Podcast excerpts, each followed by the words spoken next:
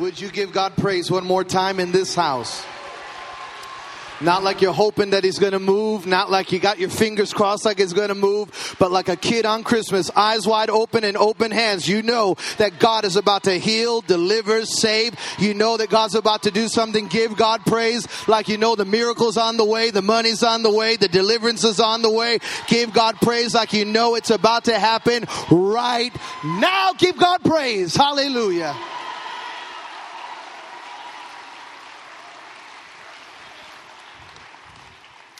A few years ago, you can be seated. A few years ago, uh, Pastor Benny Hinn came to Chicago, and I had to sneak into the Benny Hinn crusade. I don't have enough time to tell you why I had to sneak in, but I snuck in because I was hungry. I wanted to see the miraculous. I wanted to see God move. I had never seen anybody come out of a wheelchair, and that man was going to see 24 and not even blink and go to another city and see another 24.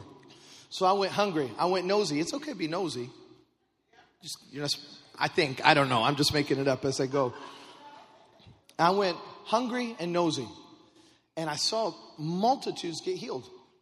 And it, I had a holy frustration, holy jealousy of what was happening in the room. And so I walked out and I was pacing the lobby of the United Center, and there was these ladies. You know, in Chicago, we're not. You know, I mean, like we're nice, but we're not. You know, not we're not too nice. These ladies were yanking on the door, yanking. They were at max capacity, so security had arms locked and they weren't letting anyone else in. These ladies were, you know, and they did it all in the name of Jesus, of course. But let me in, fool, let me in. And I heard the lady say, and this it changed my perspective of faith. She said, Don't you get it? If I get in, I'm gonna get a miracle. And it changed me. That lady was sure. If all she did was cross through the door and step in that room, she was convinced she was going to get a miracle. Nobody had ever come to my church trying to kick the door down, yank the door down, and say, Pastor, if I get in, I'm going to get a miracle. We came to church like this.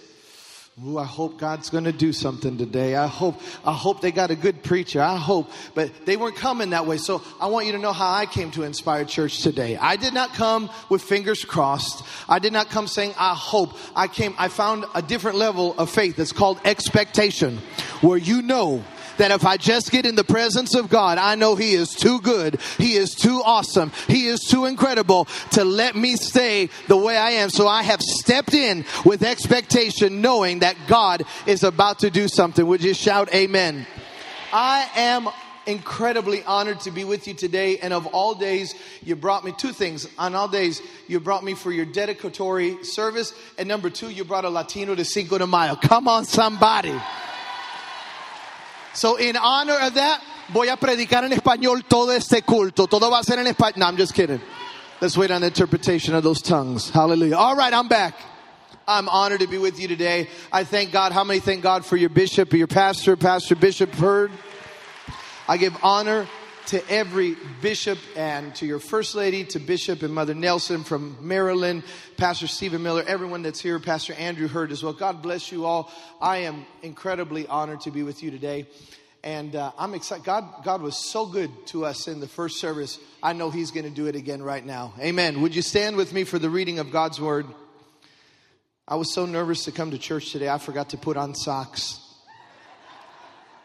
I apologize. Some I thought I was like on the West Coast. You know, they don't. Wear shorts and say. I, anyway, so I don't want to talk bad about anybody, but I was glad to be here. Book of John, chapter eleven, verse one through four. One of the most famous of Bible stories, if you will. And as you're doing that, by the way, I greet you also on behalf of my apostle, prophet, pastor, mentor, evangelist, nutritionist financial consultant, and my boss, the Reverend Bishop Dr. Samuel Rodriguez, who's going to be preaching here next, I think it's next month. One of the greatest preachers you have ever heard in your life. I steal his sermons, seriously. I mean, like, don't tell him, but I do. He is one of the greatest preachers. He will be here. I've walked with him from the church house to the White House. You do not want to miss those services. As you don't want to miss those services. And when you see him, let him know what I said, because that's called job security right there. So you help me, I help you. Amen. All right. Book of John, chapter 11. now, a certain man was sick, named Lazarus of Bethany, the town of Mary and his sister Martha. And it was that Mary which anointed the Lord with ointment and wiped his feet with her hair, whose brother Lazarus was sick. And therefore, his sisters sent unto him, went unto him, depending on what translation you read. And they said, Lord, behold, he whom thou lovest is sick. And when Jesus heard that, he said, This sickness is not unto death, but for the glory of God, that the Son of God might be glorified thereby. Let us pray. Father, I comprehend that I'm nothing without you. But with you, we're more than conquerors through Christ Jesus. I ask you to anoint me and use me one more time for your glory, that your name would be lifted up and exalted in this place. I ask that you would touch our ears to hear, our hearts to receive, and our minds to discern what thus saith the word of the Lord. And I ask that you would confirm that word with signs, miracles, and wonders that when we leave this place, we'll say, Surely we have been in the presence of Almighty God. And I ask it to be so in the wonderful, wonderful, wonderful name of the Lord Jesus Christ. And everybody said, Would you give God praise one more time? You could be seated in the presence of the Lord. I, I fancy myself more of a visual learner. So when I read scriptures or I read stories in the Bible, I, I try to let them become personal to me. So, what I mean by that is, I let it play like a movie in front of me, and I insert myself in the story, not necessarily as the main character, but as a bystander. I want to be in the room. I want to know what they were smelling. I want to know what they what it felt like. I want to know what the emotions were like because then it helps me apply those stories or the principles of those stories to the things that I have to live through. Because how many people know that you can love Jesus, you can speak in tongues, you can be a tither, and you'll still have to walk through the valley of the shadow of death? I, I, know that we have told people that if you serve the Lord, you'll never have to battle anything, you'll never have to go through anything. But uh, we sometimes said things with good intentions that aren't all the way true. Because you can love the Lord and still have to battle depression. You can love the Lord and still have to battle for that next contract. You can love the Lord and still have to fight the forces of sin. And that doesn't mean that you're any less spiritual. That doesn't mean that you have a demon in your life. It just means that you're human. When I read the Bible and I read about Enoch, I don't get Brother Enoch. He's too perfect for me. You give me someone that's so perfect that they just fly away, I don't give it. But you give me a Rahab, don't judge me. You give me a Rahab, you give me a Samson, a day. I'm like, boy, I got you, man. I get you. I understand what you're going through. Elijah calls down fire from heaven one day, and the next, that same night, Jezebel says, I swear by the gods, I'm going to have that boy's head. And he doesn't say, The same God that sent fire shall consume thee. My man runs out of fire. He doesn't even have smoke. The next day, he runs and he hides in a cave, and that encourages me because it lets me know you can be mightily used of the Lord and still battle depression. It doesn't mean you're weird, it just means you're human.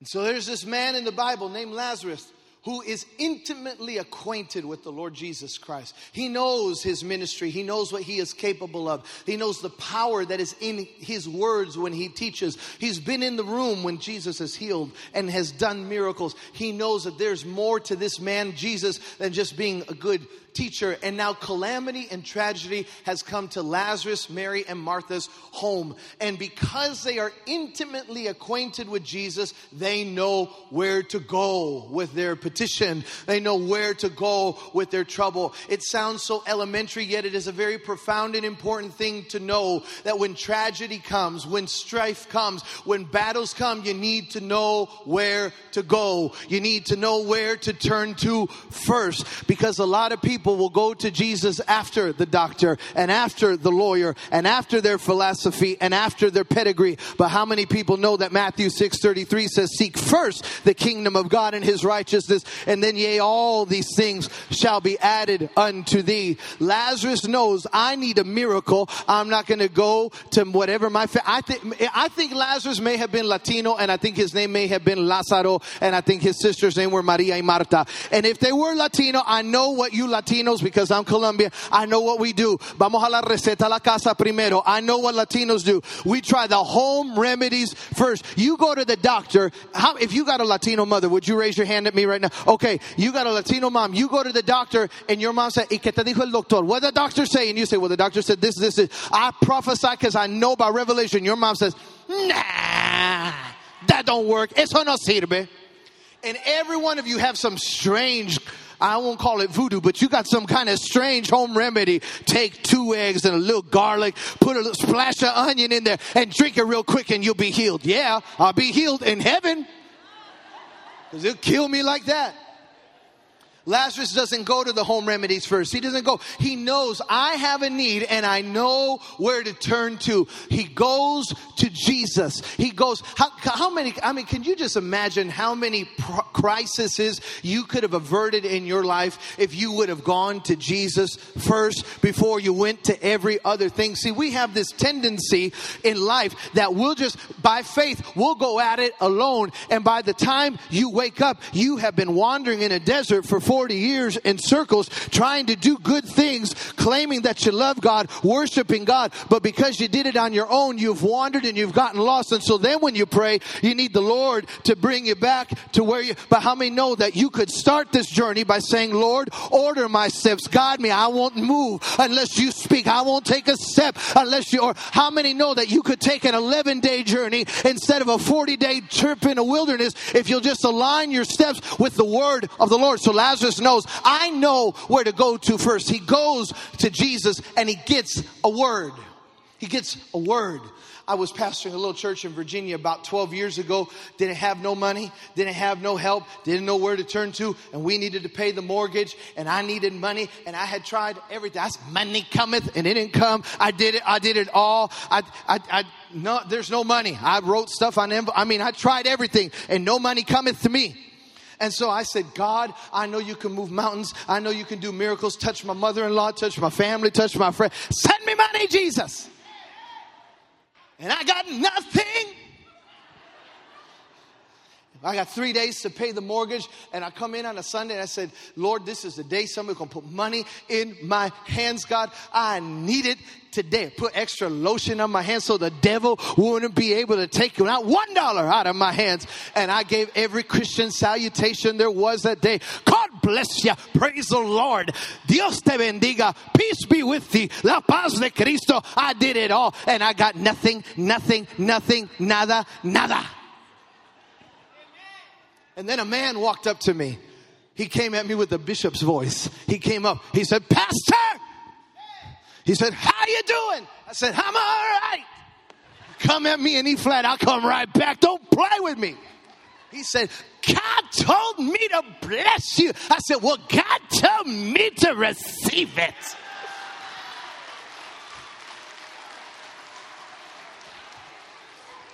And he pulled out one $10 bill. He said, In the name of Jesus. And I said, Thank you very much. I went to the office and I gave the Lord a wave offering. I said, What do I do with this, Jesus? And when everyone left the room, everyone left the sanctuary, I went and fell on the altar of my little church. I said, Oh God, you're my last hope. And he spoke and he said, That's the problem. I heard God speak. He said, That's the problem. Up until this point, you have asked me to send your family to bless you, your friends to bless you, and the church people to bless you. And you have left, left me as the last resort. He said, Suarez, I'm not your last hope. I am your only hope. If you would have come to me first, you would have. Who am I prophesying to in this house right now? After everything else has failed you, you need to realize had I gone to Jesus for He's all I need. He's the best banker, He's the best philosopher, He's the best lawyer, He's my justice, He's my righteousness, He's my salvation, He's my healing, He's my deliverance, He's my strong tower, He's my light, He is everything. Somebody shout everything. He's everything that I need. I don't know who you've been talking to lately, but you need to stop complaining about your stuff on Facebook and just turn to Jesus. You need to unfriend some people and turn to Jesus. You need to stop calling everybody, looking for everybody to give you 22 words, and you need to just go to Jesus because one word from the Lord, he'll do what 25 bankers can't do. One word from the Lord will do more than five lawyers can do. One word from the Lord can change your sin. You said, I need a lot. No, all you need is one word and watch the word work.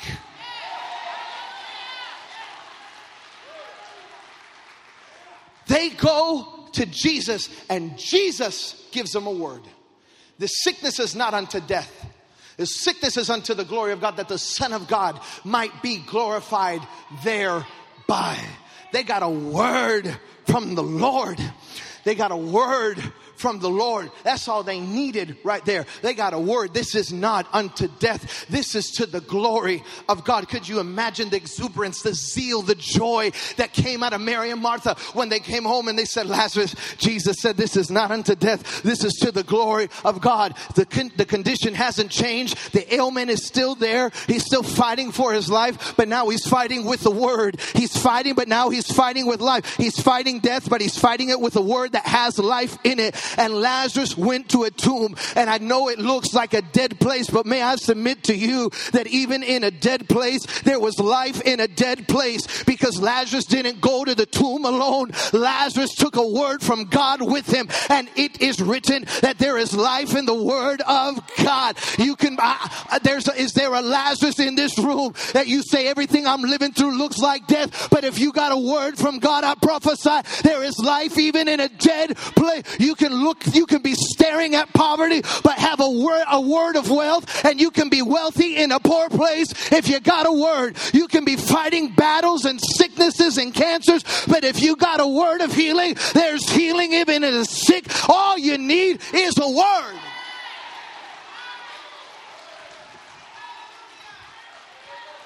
All you need is a word. You say, Well, I don't, I mean, it preaches good, but how do you know? Let me tell you, let, let me bring some revelation to you today. John 1 and 1 says, In the beginning was the Word, and the Word was with God, and the Word was God. Every Pentecostal knows that verse right there. That's a beautiful promise. But let me tell it to you in Spanish because there's revelation that you need. In Spanish, it says, En el principio era el verbo, y el verbo era con Dios, y el verbo era Dios. Now, let me bring you the revelation in Spanish. It does not say in the beginning was the word and the word was with God and the word was God. In Spanish it says in the beginning was the verb and the verb was with God and the verb was God. That's important because my God does not just speak nouns and pronouns and adjectives. My God speaks in verbs. What's a verb? It's an active word. It It's an active word. It's a creative word. That's why his word can't return void. If God said he's going to save your family, that's a verb. If he said he's going to bless you, that's a verb. If you're waiting on the word from God, you got a verb and it shall, it shall, it shall come to pass. Give him praise in this house.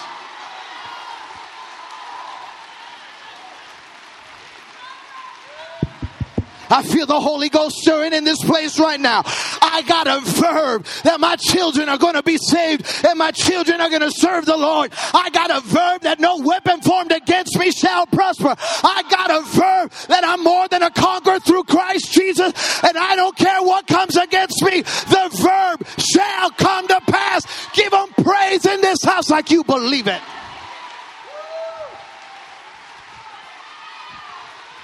I feel the Holy Ghost stirring up in this house right now. When church would get good like this, when I was growing up, every Pentecostal get a little handkerchief out. And you, you remember what we used to do? Not my dad, not because we're Latino. My dad would take his jacket off and he'd start. And I'd say, Daddy, why are you doing that? That's embarrassing. The visitors. He said, he said, Tony, have you ever seen when the airplane's about to land and there's a man on the tarmac showing the airplane when they land? He said, when the Holy Ghost decides to pour out its blessing, I want the Holy Ghost to know where to Holy Spirit of the living God, pour out your miracle, pour out your blessing on this church right now. Give them a shout of praise.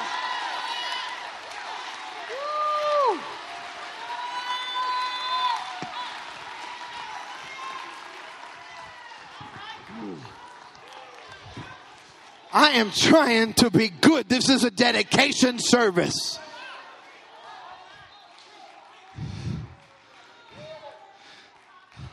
Lazarus had a verb.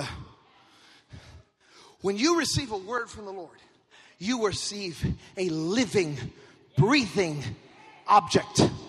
It is alive forevermore. It cannot return void. The earth can pass away, but his word remains the same forever because it is alive. That's why when there was nothing, God spoke and something came out of nothing because he spoke. And that's the kind of power that you have when you get a word. You can say, Suarez, I don't see God doing nothing, but something can come out of nothing. If you have a verb from the Lord, you can say, I don't see my next job. I don't see my next, I don't see what God's about to do. But if you have a word from God, you cling to that word. You hold on to that word. You don't look, you don't trade that word and go look for another word. You hold on to that word because surely that word shall come to pass.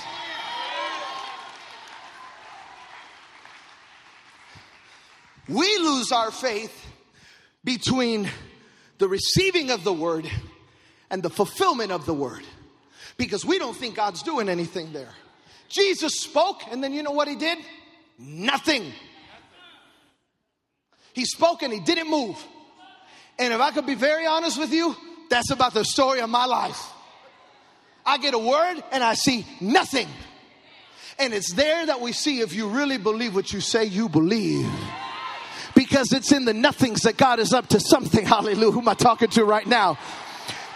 Because when you see nothing, what's actually happening is that the word has gone to work for you, and that word will go ahead of you, and it's slaying giants, and it's removing obstacles, and that word is just clearing and cleaning a space and making a path. And one day, all you're going to do is you step in from inception to fulfillment. It's like you go from supernatural time to word to fulfillment, but the word has been at work for you. Lazarus was in a tomb, but the word was working for him. I don't know what you're living through right now, but the word is working for you.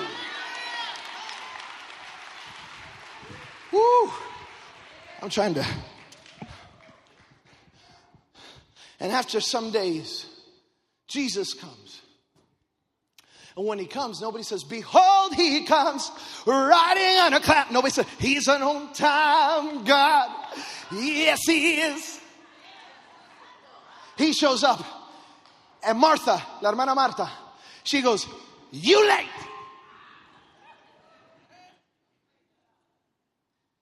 She had a little bit of attitude on her. She said, You'd have been here. He wouldn't have died. And he, in my head, Jesus said, I'm here. If all it takes is me being here for him not to be dead, ta da! And he says, Martha, your brother shall live again. And she doesn't say, Amen, Bishop. She says, Oh, I know, I know.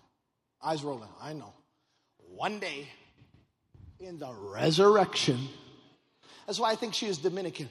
Yo sé, un día en la resurrección. She had a little bit of attitude on her. One day, I know it's going to happen. One day. And Jesus says, well, uh, Martha, see, I'm not supposed to be telling everybody yet, but I am the resurrection and the life. See, what you say is going to happen one day is about to happen today because I just showed up here and God told me to tell Inspired Church that something you've been believing for to happen one day or someday. God said, I'm about to do it today. Because I've shown up in your midst and I've shown up in this house. So God said, I'm taking all of your expectation and I'm about to baptize it into your and make it your reality right now. Somebody give him praise for his word. Something you thought was going to happen far. Woo, I hear that Hammond organ. I feel at home right now. Something you thought was going to happen one day is about to happen today. Your healing is in this house. Your miracle is in this house. Your deliverance is in this house. Somebody shout today. Somebody shout it again today.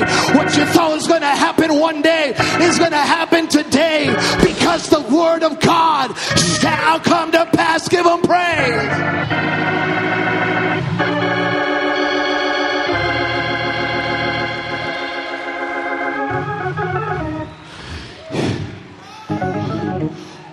Someday is about to turn into today. So Jesus says, Where did you put him? Where did you place him? And when he found the grave, he said, Move the stone. And Martha spoke up one more time and she said, Enough is enough. That boy is too dead. That boy has been dead now for several days. I know I asked you to do a miracle, but I no longer believe that you can do what I asked you to do. Proving that Martha had faith to ask, but Martha didn't have receive. But how many know that it is written that those that wait upon the Lord shall renew their? You got to learn how to wait on the Lord. You got to know how to wait on the fulfillment of the word of the Lord. You got to know how to trust that if He said it, He shall.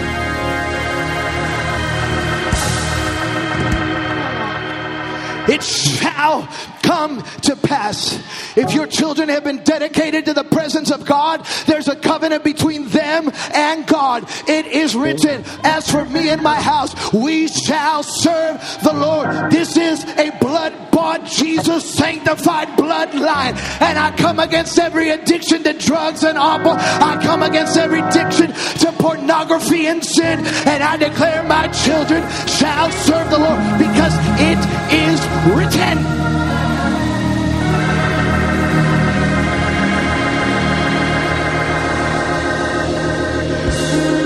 Got to be able to look at your trial and your calamity and remember what God said, even though your circumstance hasn't changed, because the Word of God will sustain you and the Word of God will protect you. When Lazarus was running out of life, all he had was the Word. It is written, This sickness is not unto death, but to the glory of God. When Jesus was being tempted in a desert, all he had was a word from the Father. And when the devil came against him, he said, It is written. And when the devil came again, he said, It is written. And Jesus told us in his word that the things that I do, so shall you, and things greater than these. So if Jesus could respond to hell with the word of God, so can you. When the devil rises up against you, say, Devil, it is written. When your children aren't living right, say, It is written. When you're fighting a health battle, say, It is.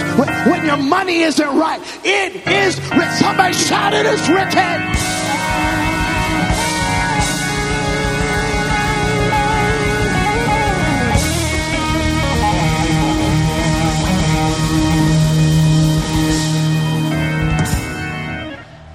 Jesus said, Remove that stone.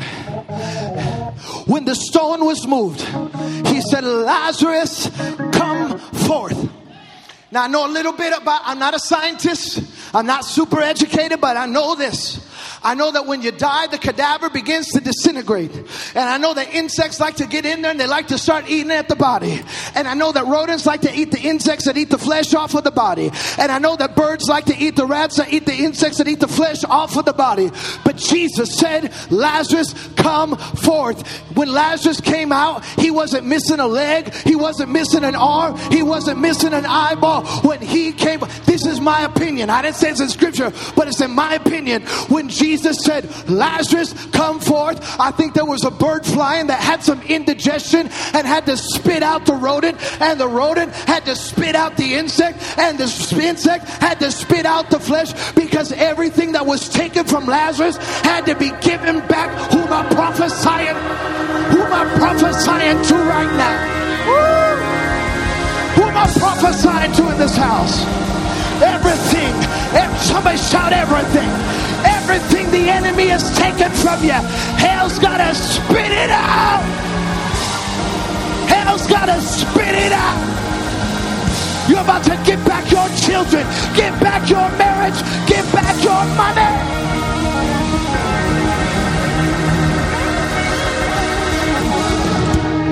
So when Lazarus came out, Lazarus went in a sick man, he came out a healthy man. And I'm telling you, you're not coming out of this the way you went in. You went in fighting, you're going to come out a victor. You went in poor, you're going to come out with abundance. You went in sick, but you're going to come out healed. You went in defeated, you're coming out victorious. You're coming out better than the way you went in.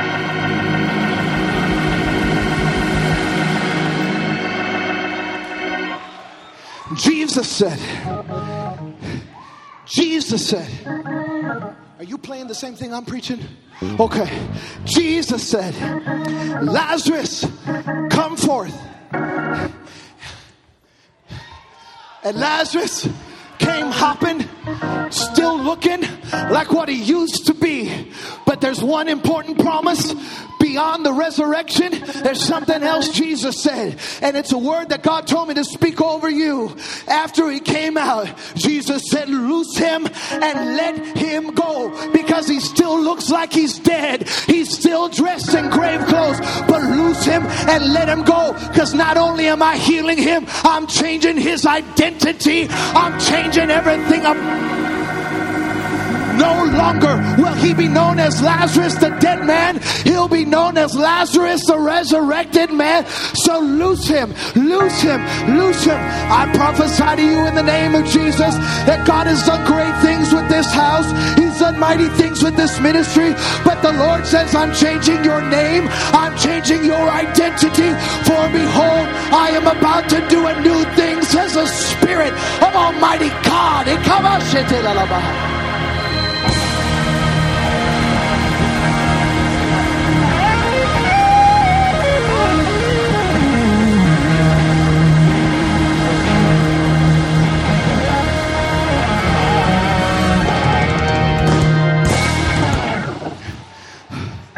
Stay standing because I'm coming to a close.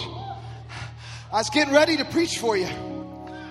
And God took me to the book of Isaiah, chapter 43, where He reminded Israel of every good thing He had ever done. He said, You remember Pharaoh. You remember the Red Sea. You remember I did this and I did that. And they start taking a stroll down memory lane. Yeah, man, I remember, I remember, I remember. They, they singing that old song. When I look back over my life and I think things over, I can truly, I see I'm Pentecostal. So I've been blessed. I've got a testimony. I mean, that's what they're singing right now. I mean, God's showing them everything. And God says, you like that? You like that? You like that thing I did there? You like what I did 10 years ago with your marriage? You like how you were preaching to, it? you remember all that? Yeah, yeah, yeah. Forget it. Huh? You just took me on a stroll down memory lane, and now you say, forget it? You're celebrating past, present, and future tonight. This word is for you. When God said, forget it, He didn't mean punt it into the sea of forgetfulness and never bring it back up. What He means is don't dwell on it. Don't let nostalgia become your place of habitation.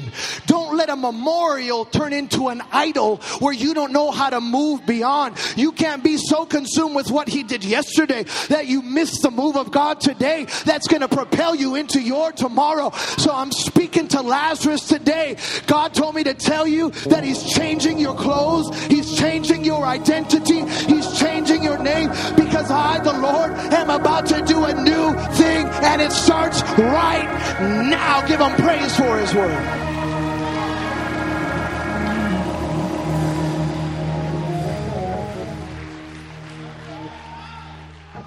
If you'll stay standing with me, I'll close in two minutes. Some of you shot up too fast. You're like, oh, thank God, let's get out of here. It's Cinco de Mayo. I don't want to lose Mr. Fajita sale. Let's get out. I didn't talk about this in the first service, and I don't even know if I should get into it now, but I feel to speak it. So, three years ago, I lived in your city for three months. My first wife was battling leukemia and ultimately passed away. She was 33 years old. We had three babies. Three babies. I've been their dad and their mom for the last three years. We walked through the valley of the shadow of death. I got remarried this past December, and the person that God sent to me she also, we're the same age, we're both 39. She lost her husband to cancer. When God decided to do a new thing in my life, God knew exactly what I needed. He knew exactly how to heal my pain. And I didn't have to manipulate a situation to align with the Word of God. I learned that when you walk in the perfect will of God, you don't have to stretch, you don't have to manipulate. You can just walk, and God will order every step of the way.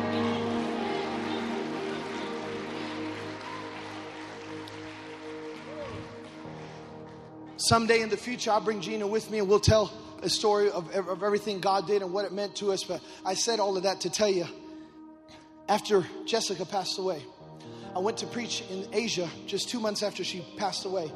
And I was in Asia and I told the story. I told about how God had been good to me. God had blessed me. I, I, on Jessica's deathbed, my babies went up to the deathbed and they said, Mommy, here at MD Anderson, Mommy, we, we want you to come home, but we don't want you to have cancer anymore. And Daddy says there's no cancer in heaven. So if you have to go to heaven, it's okay as long as you're not sick anymore, Mommy. My son was 11 years old when he said that to his mom. He said, Mommy, I'm going to live for God. I'm going to obey my dad. He forgets he said it, but I heard it. He said, I heard it. He said, I'm going to make you proud. And he said, And if daddy gives me permission, I'm going to be baptized at your funeral because I want you to see me get baptized. And at her funeral, and, and, and he walked out of there. He turned into a little Pentecostal evangelist for, he's a baseball player, but he got his little brother and his little sister, and he said, Mommy wanted to see us get baptized. I'm getting baptized. You need to get baptized. You need to get baptized. You need the Holy Ghost. You really need the Holy Ghost. And at her funeral, in the presence of God and in the presence of their mother, all three of those beautiful babies were baptized for the remission of their sins. And when my youngest came out of the water, he didn't come out speaking English, he didn't come out speaking Spanish, he came out speaking in other tongues as the Holy Ghost baptized them. Because the Comforter, the Comforter came in our time of trial.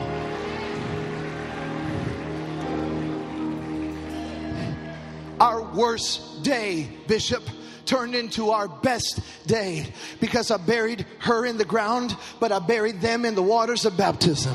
This symbolized sickness, this symbolized healing, this symbolized death, this symbolized new life, this symbolized depression, this symbolized joy. And it was that day that I could say, like the writer said, Death, where is thy sting? And grave, where is thy victory? Leukemia thought it was going to steal our joy. Leukemia thought it was going to steal our fire. Leukemia, you picked on the wrong family. You provoked us to believe for more. You provoked us to declare that He's still good anyhow. You provoked us.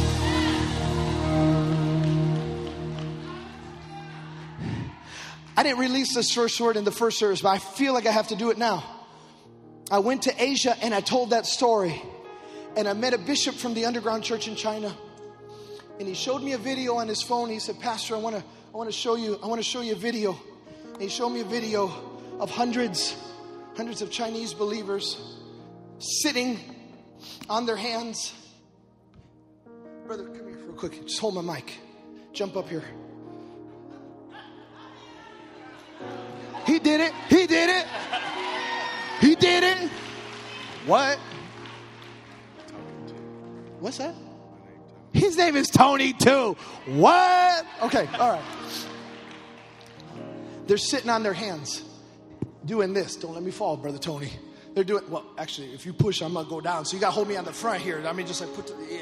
So they're they're rocking back and forth.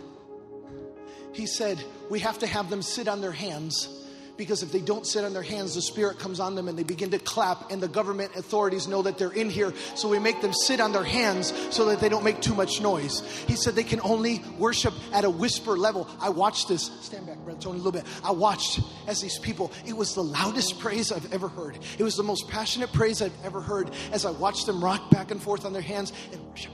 This, this, dude, this is all they can say.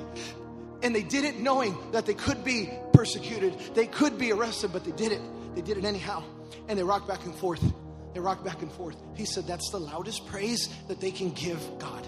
He said, Now, Brother Tony, I want you to go back to the United States. He said, I heard your testimony. I heard everything you've lost. I heard everything you went through. He said, But I want you to go back to the United States and I want you to sing like you've never sang. I want you to dance like you've never danced. I want you to worship like you never worshiped simply because of one reason. He said, Do you know why that is? I said, No. He said, Because you can. He said, They can't, but you can. Your wife can't, but you can. Uh, I don't know who I'm talking to right now, but you ought to give God praise because you can. You ought to shout because you can. You ought to because you can. I know hell rose up against you, but you're still here. So shout because you can. Sing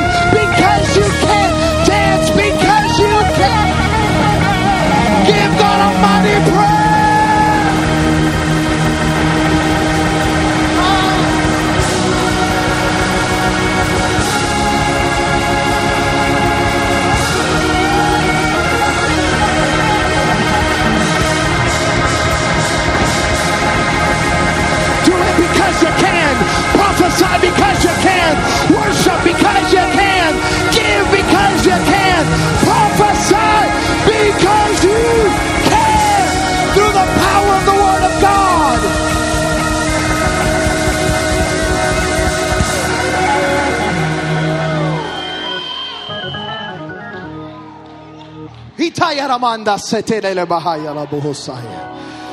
Ooh.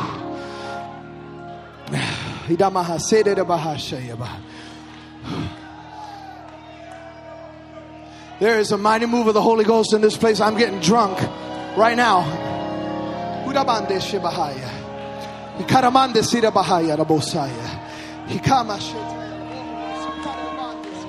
If you need if you need a miracle, his it's overwhelming. If you need a miracle, get in this altar right now. I'm not even going to count. Get in this altar right now. Bahaya, subhana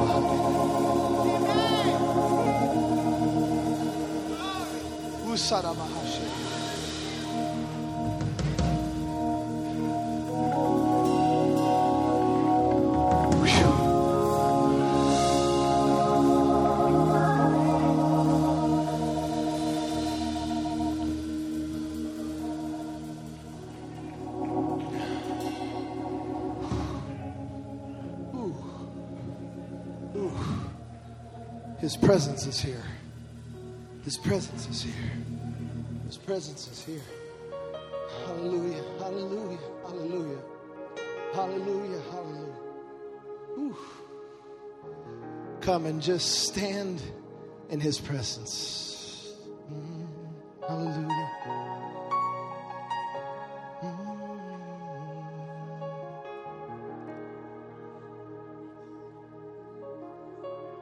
Hallelujah.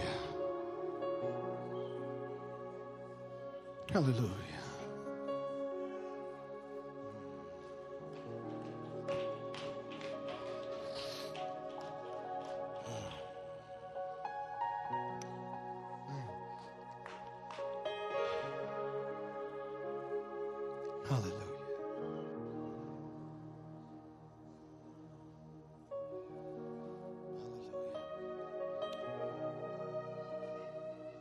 Father, we stand in awe of your presence, in reverence of your glory,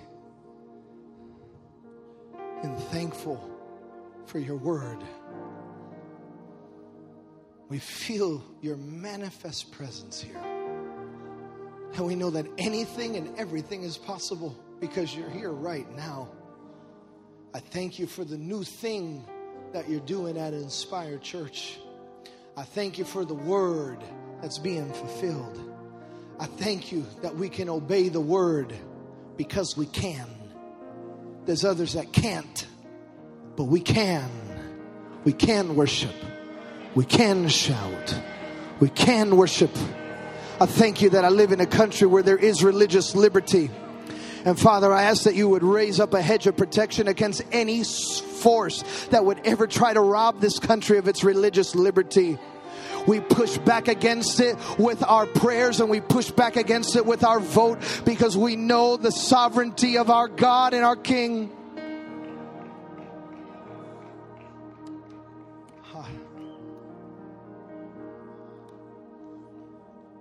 Hallelujah. There's an old song. You are awesome in this place, mighty God.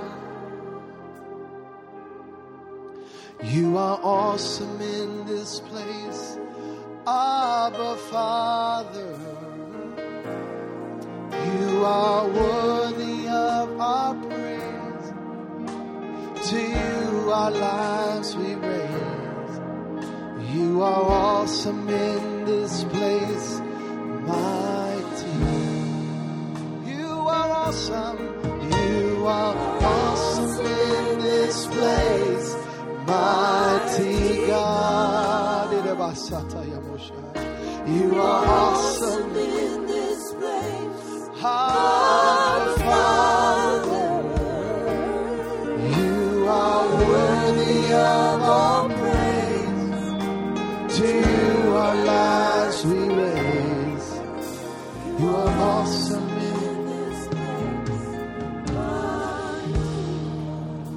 Now, I'm a guest. I've never been here before. I don't know all of your protocol, but I believe we're in the midst of a sovereign move of God. And I believe that He is here to heal you, deliver you, and touch you. You say, Suarez, you said your wife died from cancer You still believe? I'm making my boast in the Lord. In the last three years, I have seen more people healed in the last three years than I did in 18 years of ministry prior to her passing away because we didn't stop believing and we didn't stop preaching and we passed the test. And I'm here to tell you today there's no cancer in this room, there's no diabetes in this room, there's no blood condition in this room that God could not heal right now. There's no financial situation. There's no immigration battle. There's nothing in the courts that you're fighting right now that one touch of the favor of God can't solve right now. I was preaching in San Jose, California, and I spoke a word about finances, and a lady came forward and she gave a $40 offering. That's all she had. That's all she gave. She came back the next night. I've never, ladies and gentlemen, I, I, I can be cynical like the rest of you, like some of us can. I'm not, I've never in my life experienced anything like it. She came back the next night crying. She was going crazy. She said, I gave my $40 and she said, I only had $46. And so I went to the ATM to make sure that I wasn't going to bounce a check. And when I got there, the ATM said I, the ATM said I had $40,046. She said, I knew it was wrong. That couldn't be right. I went and asked the personal banker, the, the, the, the ATM, and they said, Yes, ma'am, you received a wire transfer for $40,000. It looks like you won some kind of a lawsuit, or did you have a court case? She said, I've been fighting for some unpaid child support, but I've been fighting for that for nine years, and the courts have just, they've never been able to release the money. And they said, Well, how much is it supposed to be? She said, Well, it's supposed to be $40,000, but I don't think that money can be mine. So she called the lawyer. The lawyer said, Well, nobody told me they're going to release the money. Let me call the court. They called the court. The court said, You know, the judge that was overseeing the case, the judge inadvertently unexpectedly retired and all of the cases that he all of them had been settled and we've given that lady her 40,000 I've never seen anything like that I've never in my life let me tell you why I tell you that because our human tendency is to say man I wish I could get something like that and then we get jealous. A, a mentor in my life, an apostolic mother, her name is Bishop Anne Gimenez. She said, Tony, when you see someone get blessed, don't get jealous. Because God doesn't bless jealousy. She said, You do two things. You say, Thank you, Jesus, because he blesses gratitude. She says, And then you say, Me too, Lord, because if he blessed your brother, he'll bless you as well. Same father, same gold, same silver, same family. So I want to pray over you right now. I want to pray for your healing. I want to pray for your blessing because I believe God's about to move. Would you raise your hands? By the authority of the Word of God, by the power that's in the mighty name of the Lord Jesus Christ. I take authority over sin, sickness, and disease, strife, anger, division, rebellion, depression. I take authority over leukemia, glaucoma. I take authority over any type of cancer that's atta- attacking and affecting your body. To that person that needs healing in the right hip, move it right now and feel as God sets you free right now. To any any situation, any need, every financial need, I speak the blessing of Almighty God. I declare that He is the ca- He is the owner of the cattle on a thousand hills, and all the gold and the silver is in His hands. I prophesy a transfer of wealth to you today. I speak healing over you, deliverance over you, and as I raise my voice, when I shout the word now, I want you to lift your voice and watch healing come. Receive your miracle, receive your blessing, receive it, receive it, receive it now. Yeah!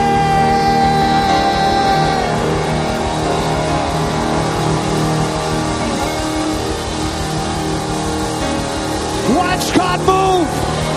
Watch God move. Watch God move right now. Watch God, Father, fulfill your word. Touch it. Do it now, Jesus. Do it now, Jesus. Set the sinner free. Bring, oh, bonda. Eh, bring healing right now, Jesus. Right now, Jesus. Right now, Jesus. Oh, I feel it, brother. I feel it. There's an anointing. It's been stirring since this morning. I feel like I could give some instruction. I told you there is a visitation of the Holy Ghost in this house. Ushers, ministers, pastors, get ready because God's about to bombard this house with this glory. I'm going to pray one more time. You get it all. Here we go in the name of Jesus. Receive it now. Now,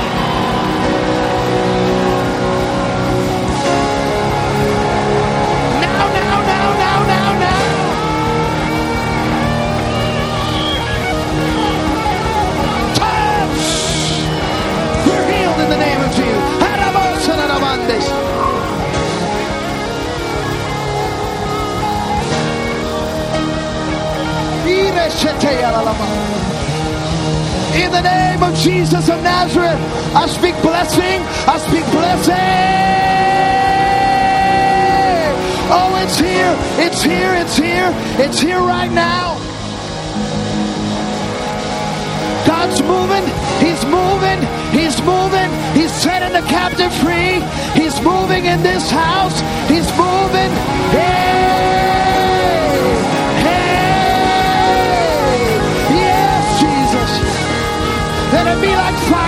Let it be like fire.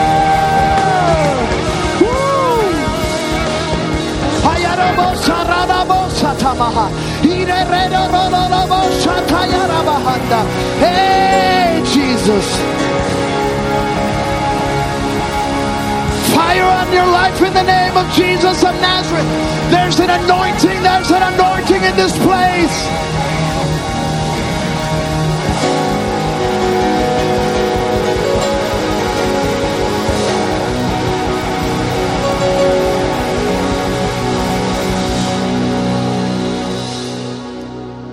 I'll turn it to you right now. It is written, These signs shall follow them that believe. I can't get to everybody, but if you're a believer, it is written, These signs shall follow you. I don't mean to make it awkward. I don't mean to make it weird. So you don't have to participate if you don't want to. But once you take your neighbor by the hand and look him in the eyeball right now and tell him, I'm a believer. Signs and wonders follow me. It's a good thing you're standing by me because miracles follow me.